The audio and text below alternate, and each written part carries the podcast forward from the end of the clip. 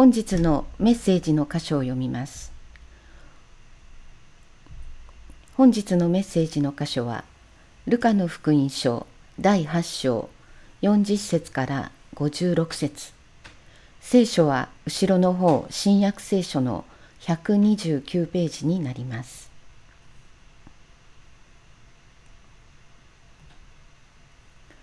ルカの福音書第8章40節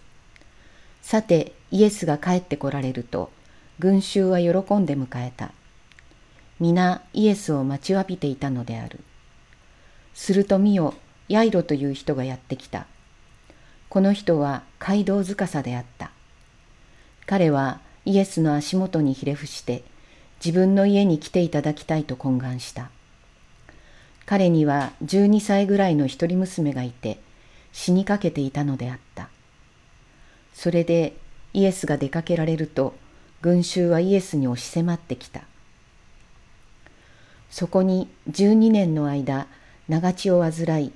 医者たちに財産すべてを費やしたのに誰にも治してもらえなかった女の人がいた。彼女はイエスの後ろから近づいてその衣の房に触れた。すると直ちに出血が止まった。イエスは私に触ったのは誰ですか？と言われた。皆自分ではないと言ったので、ペテロは先生、大勢の人たちがあなたを囲んで押し合っていますと言った。しかしイエスは言われた。誰かが私に触りました。私自身自分から力が出ていくのを感じました。彼女は隠しきれないと知って震えながら進み出て見舞いにひれ伏しイエスに触った理由と直ちに癒された次第をすべての民の前で話した。イエスは彼女に言われた。娘よ、あなたの信仰があなたを救ったのです。安心して生きなさい。イエスがまだ話しておられる時街道司の家から人が来て言ったお嬢さんは亡くなりましたもう先生を煩わすことはありませんこれを聞いてイエスは答えられた恐れないでただ信じなさいそうすれば娘は救われますイエスは家に着いたがペテロヨハネヤコブそしてその子の父と母のほかは誰も一緒に入ることをお許しにならなかった。人々は皆少女のために泣き悲しんでいた。しかしイエスは言われた。泣かなくてよい。死んだのではなく眠っているのです。人々は少女が死んだことを知っていたのでイエスを嘲笑った。しかしイエスは少女の手を取って叫ばれた。子よ起きなさい。すると少女の霊が戻って少女は直ちに起き上がった。それでイエスはその子に食べ物を与えるように命じられた。両親が驚いていると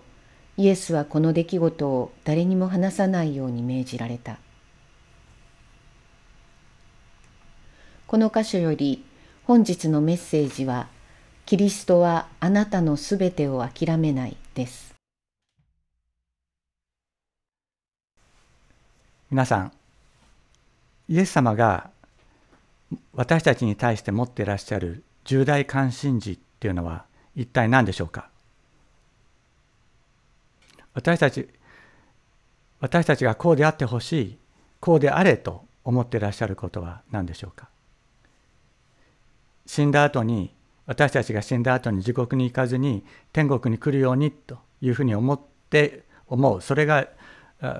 天国に来るようにということがイエス様の重大関心事でしょうか。私たちが地獄に落ちないようにするということがイエス様の最大関心事でしょうか。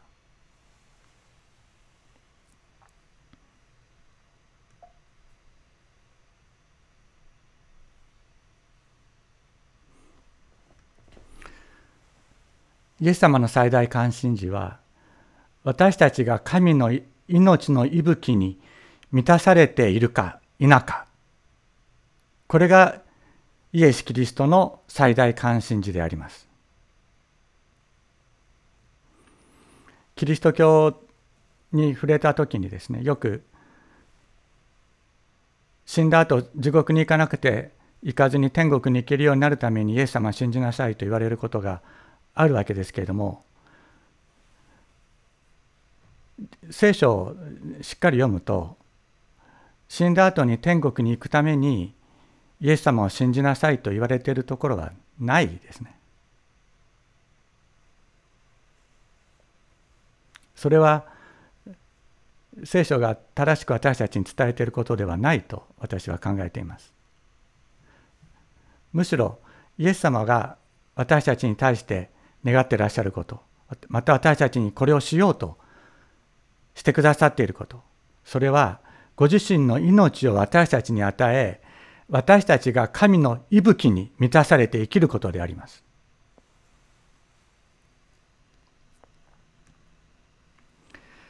ここのところ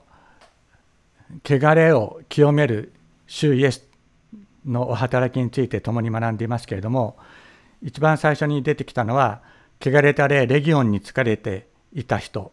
墓場に住んで死を住みかとしていた人の癒しでありましたそしてその次に見たのは12年間長血を患った女性の癒しであります。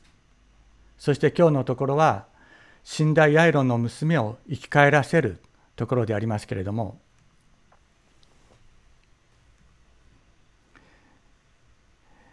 イエス様は神の命に私たちを満たし命の欠乏すなわち汚れ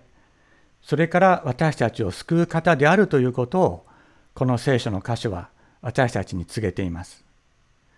聖書の中に出てくる汚れという言葉はそれは汚いとか汚れているとかそういう意味ではなくて命が欠乏している状態それを汚れと言いますイエス様はその汚れを取り去る方どうやって汚れを取り去るかそれは命を満たすことによってご自身の息吹を精霊の息を私たちに吹き込むことによって私たちを汚れから清めてくださるのです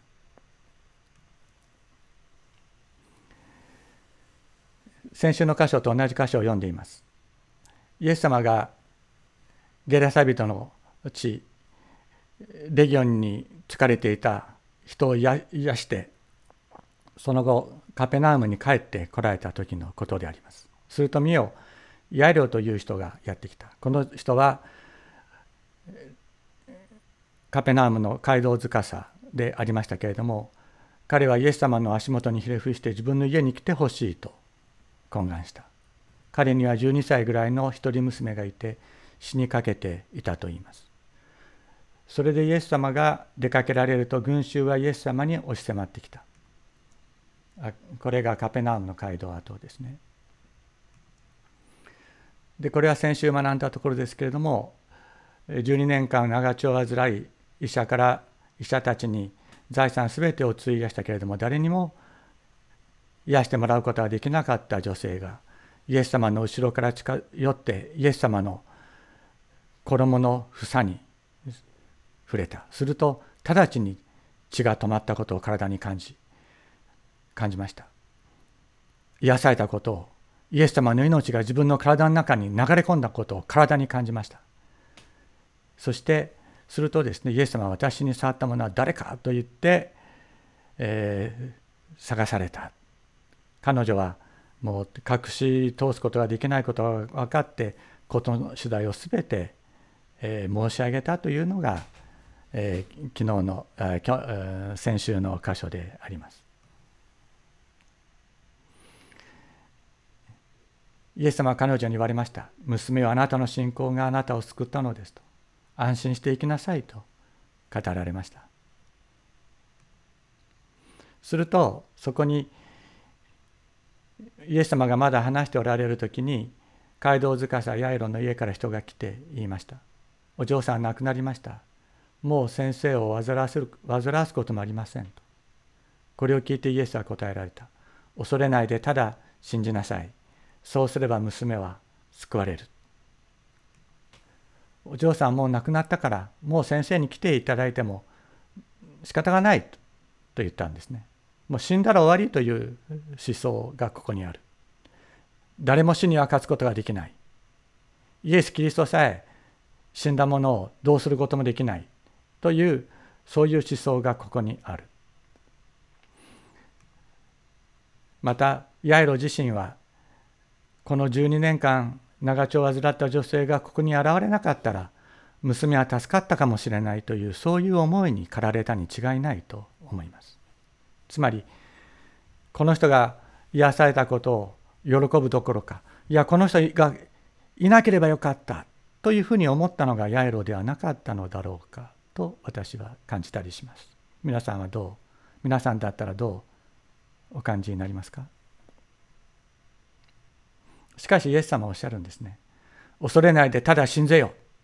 そうすれば娘は救われる。神様は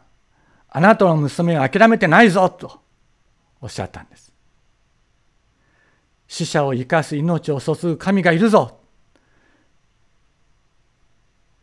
恐れるな。ただ信ぜよ。そうすれば娘は救われるとおっしゃったのす。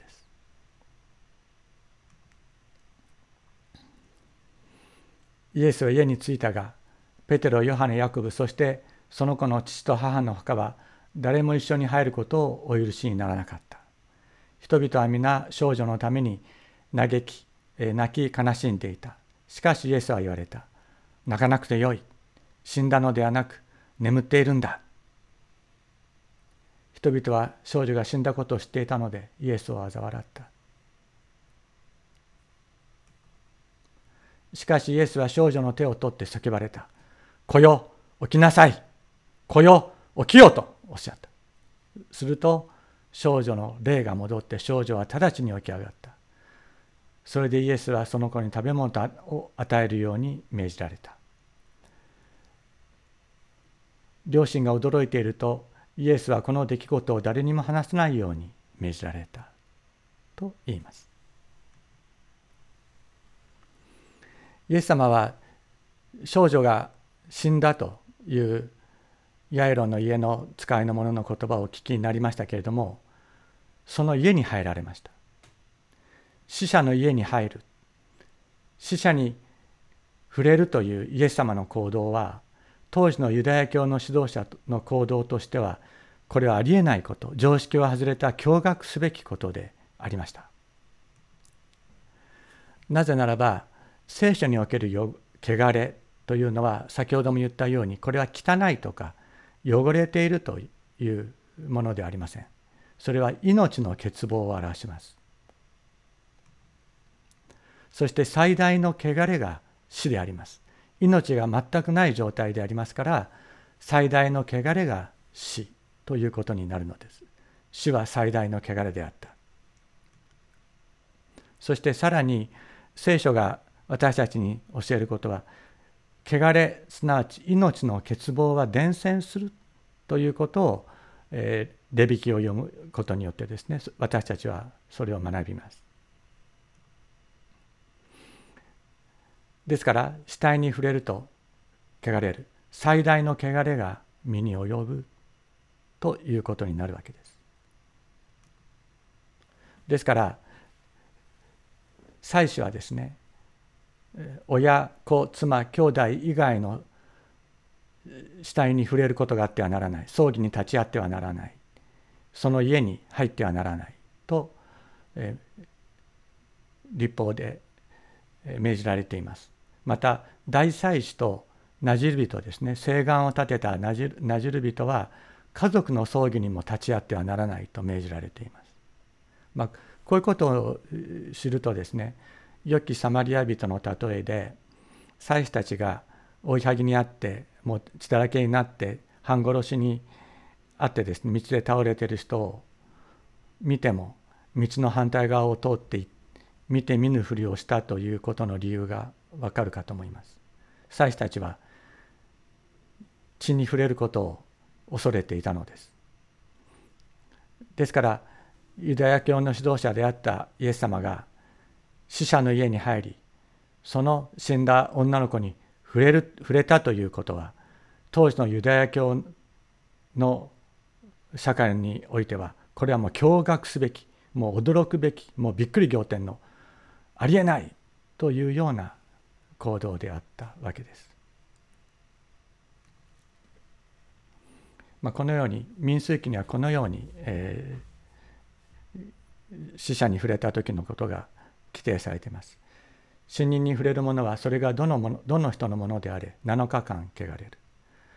そのものは3日目と7日目に先の水、えーと、宮牛の灰によって清めた水の水で、えー、身の汚れを、えー、除いて清くなる3日目と7日目に身の汚れを除かなければ清くならない死人すなわち死んだ人間の魂、まあ、この魂という言葉はネフェシュという、えー、ヘブライ語ですけれどもこれは人の遺体死んだ魂というのは人の遺体のことを意味します。人の遺体に触れ身の汚れを除かない者は皆皆主の幕屋を汚す。礼拝の場所を汚す。その者はイスラエルから断ち切られる。その者は汚れを除く水を振りかけられていないので汚れていてそのようなそのものの中になお汚れがあるからであると言ってですねまあ、このように命じられていて特別な水名牛の灰によって清めた水を3日目と7日目に、えー、浴びることによってあ振りかけられることによって、えー、汚れが取り除かれなければ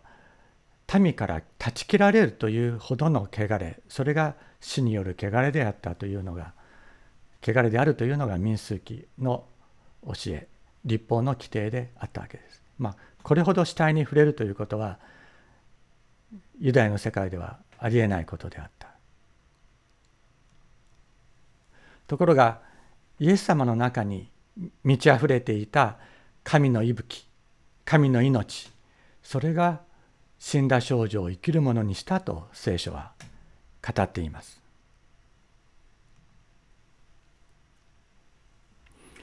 先ほど読んだ立法はですね汚れたもの命が欠乏したものを一旦排除して命が回復したまあ命が回復した場合にまたそのような、えー、命を回復させる儀式を行った場合に社会に復帰させる道を示しています。しかし立法は命そのものを与えることはできなかったのです。できないのです。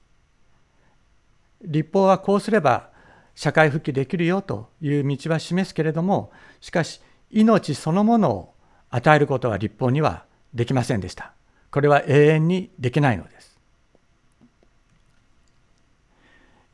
命の回復の望みが断たれたものに残っていたのは絶望と断絶と滅びだけであった。そのような意味で立法は滅びを宣告することはあっても命そのものを与えることはできないここに立法の限界があるのですレギオンに疲れていた人12年間長血を患っていた人死んだ少女彼らを救う道は立法には残されていませんでした立法によっては彼らは絶望と断絶と滅びの中に押し込められてしまっていたのです。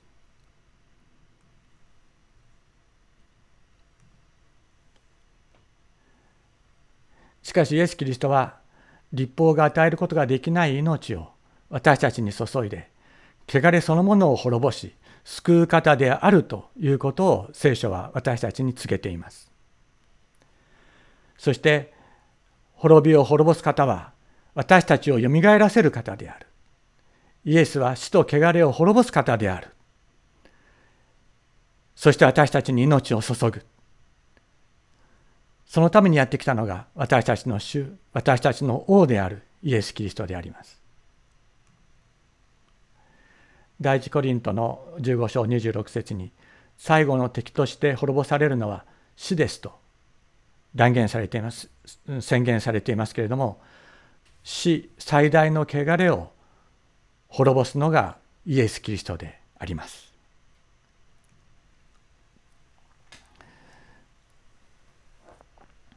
このここでイエス様から命を再び与えられた少女はきっと年を取ってからもう一度死ぬことになったと思います。だけどなぜ必ず死ぬ私たちその少女をですねイエス様はここで一度よみがえらせなさったんでしょうか。そのことを意味知ることは本当に重要です。また今ですねイエス様は私たちをよみがえらせる方であると言いましたけれどもそれはどういうことでしょうか。コリント人への手紙を読みますと初代教会時代コリント教会の中にも死者の復活を信じない人たちがいたということが記されています。どうですか皆さん。クリスチャンですよ。パウロが伝道した人たちだったんですよ。パウロが伝道した人たちの中にも死者の復活を信じない人たちがいたということがパウロの手紙の中に記されています。どういうことだったんでしょうか。ところでキリストは死者の中からよみがえられたと述べ伝えられているのにどうしてあなた方の中に死者の復活はないという人たちがいるのですか？もし死者の復活がないとしたらキリストもよみがえらなかったでしょう。そしてキリストがよみがえらなかったとしたら私たちの宣教は虚しくあなた方の信仰も虚しいものとなります。これなんかねイエス様はよみがえったというふうに伝えられたから信じたのにこれ一体どういうことなんだろう論理がつながってないんじゃないかと思われる方いらっしゃるかもしれませんがこれはこういうことなんですね。キリストは復活したけれどもその他の者たちは復活しない。キリストは確かに十字架にかけられて3日目によみがえったけれども私たちは復活することはないんだよという人たちがコリント教会の中にいたということです。だからもし死者の復活がないとしたらキリストもよみがえらなかったでしょうとパウロは言っているのです。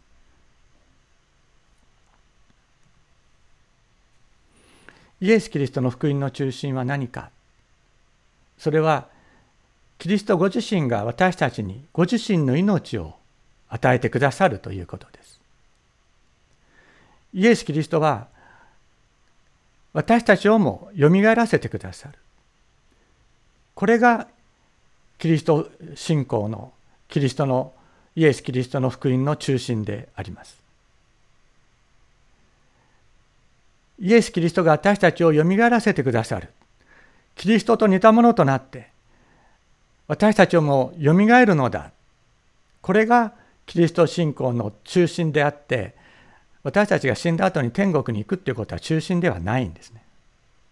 ここは非常に誤解されているところであります。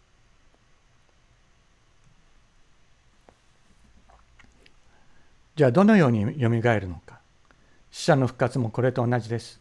朽ちるものでまかれ、朽ちないものによみがえらされ、卑しいものでまかれ、栄光あるものによみがえらされ、弱いものでまかれ、力あるものによみがえらされ、血肉の体でまかれ、御霊に属する体によみがえらされるのです。よみがえりって言ったらですね私たちは今の自分のまんまよみがえるとするならばそんな今のまんまの自分がよみがえるんだったらそんなものはない方が まあいいかもしれませんね。弱いまま罪深いまま卑しいまま汚れたまま命がないままよみがえるんだったらそんなよみがえりはない方がいいと私も思います。しかしそうではない。今私たちは弱いでしょ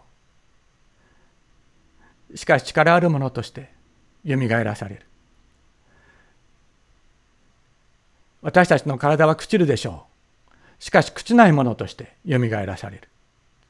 私たちは卑しいものでしょう。しかし栄光あるものとしてよみがえらされる。弱いものとしてまかれ力力あるものによみがえらせる。私の私たちのこの血肉の体のままよみがえるのではなく御霊に属する体として体によみがえらされるのだとパウロは告白しました。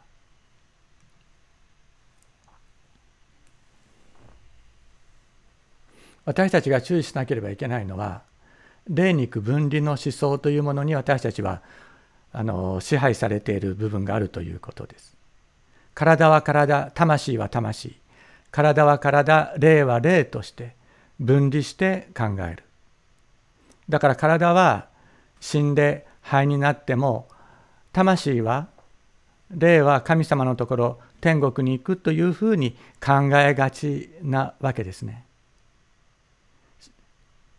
死んだ後天国に行くっていう思想もそれです。しかし聖書が日本語訳の聖書では魂と訳されていることが多いネフェシュというヘブライ語の言葉はですね、まあ、本来動物の息を表す言葉です。そして生きているものは生きた息そして死体は死んだ息というふうに言います。創世記の最初に人の創造が書かれていますけれども神の息吹生きた息が人を生きた息としたと生きたネフェシュとしたと創世記に書かれています。つまりこの体体の命生きた息この息死んだ息を含めてこのネフェシュを神様はこよなく愛してくださっているということ。このことをまず私たちは知ることが大切です。神の息吹を呼吸するものそのようなものとして神様は人を創造なさった。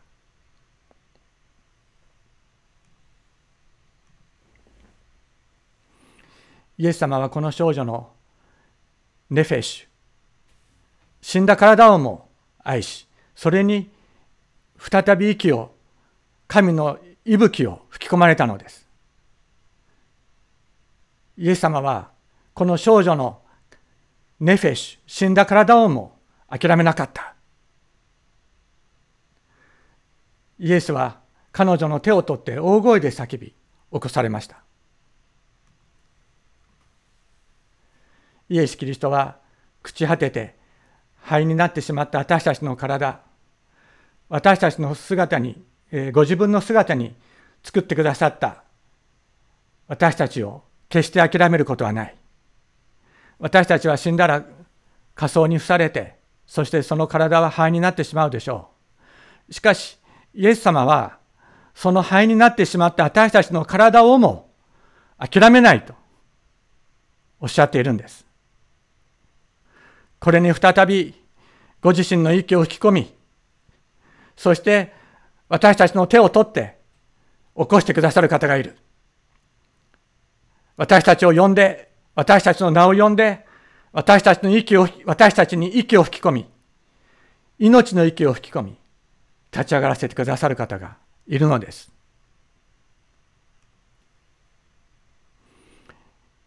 イエス・キリストは私たちが生きている間、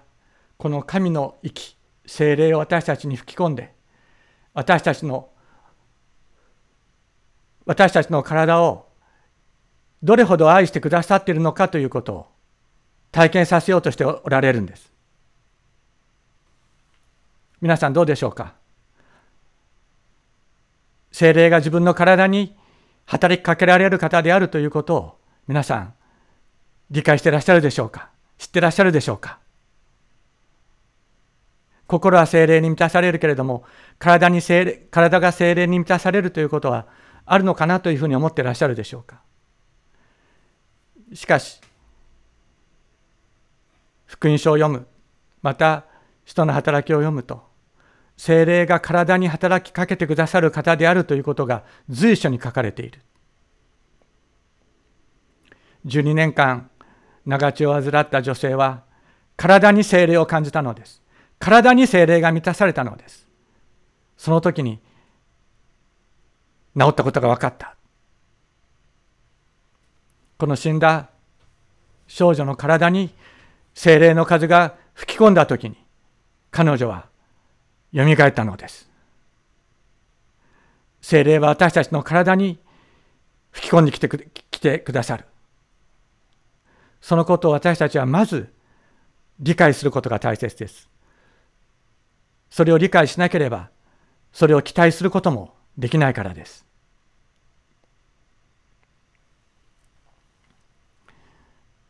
精霊が私たちに吹き込んできてくださる時私たちの全身全霊がこの方の御霊によってイエス・キリストの御霊によって満たされ喜び歌うようになる死んだ体が再び立ち上がるということを死んだ私たちの死んだ体を再び立ち上がらせてくださる方がいるということを私たちは精霊を体験することによって確信していくのです。ですから私たち精霊を求めましょう。そしてただ単に心を満たしてくださいというだけでなくこの体をも満たしてくださるイエス・キリストの御霊を共に体験してまいりたいと願います。お祈りをしましょう。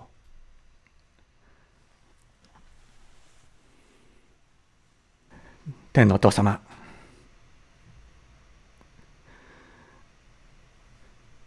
私たちの弱い体卑しい体自分でもため息をつきたくなるようなこの体を何よも何よりも愛してくださっていることを感謝いたします。あなたが愛してくださっているこの体、私たちも大切にして生きていくことができるように導いてください。主様、弱っている者たち、私たちの中にも弱っている者たちがいます。主様どうぞ、その弱った体にあなたの御霊を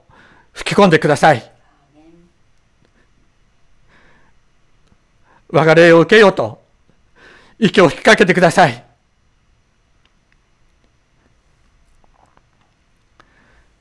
私たちがあなたの御霊に潤され、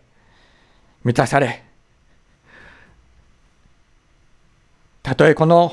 体が朽ち果てても、灰になっても、あなたが再び手を取って起こし、蘇らせてくださる方であるということを、私たちが知っていくことができるように、この生涯を通して、御霊を持って導いてくださいますようにお願いいたします。イエス・キリストの皆によってお祈りいたします。アメン。しばらく、おのおのそれぞれのところでお祈りください。